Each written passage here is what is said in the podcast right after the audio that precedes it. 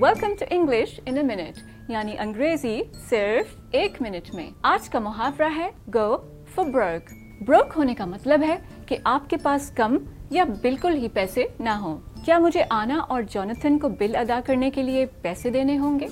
Well Jonathan I am doing it I am joining the circus excuse me that's right but not just any circus the Cirque du Soleil you got into Cirque but I or my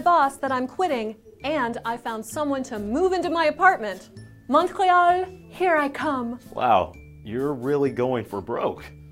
so go for Brooke کا مطلب ہے کہ کسی بھی بڑی کامیابی کی خواہش میں بہت بڑا رسک لینا۔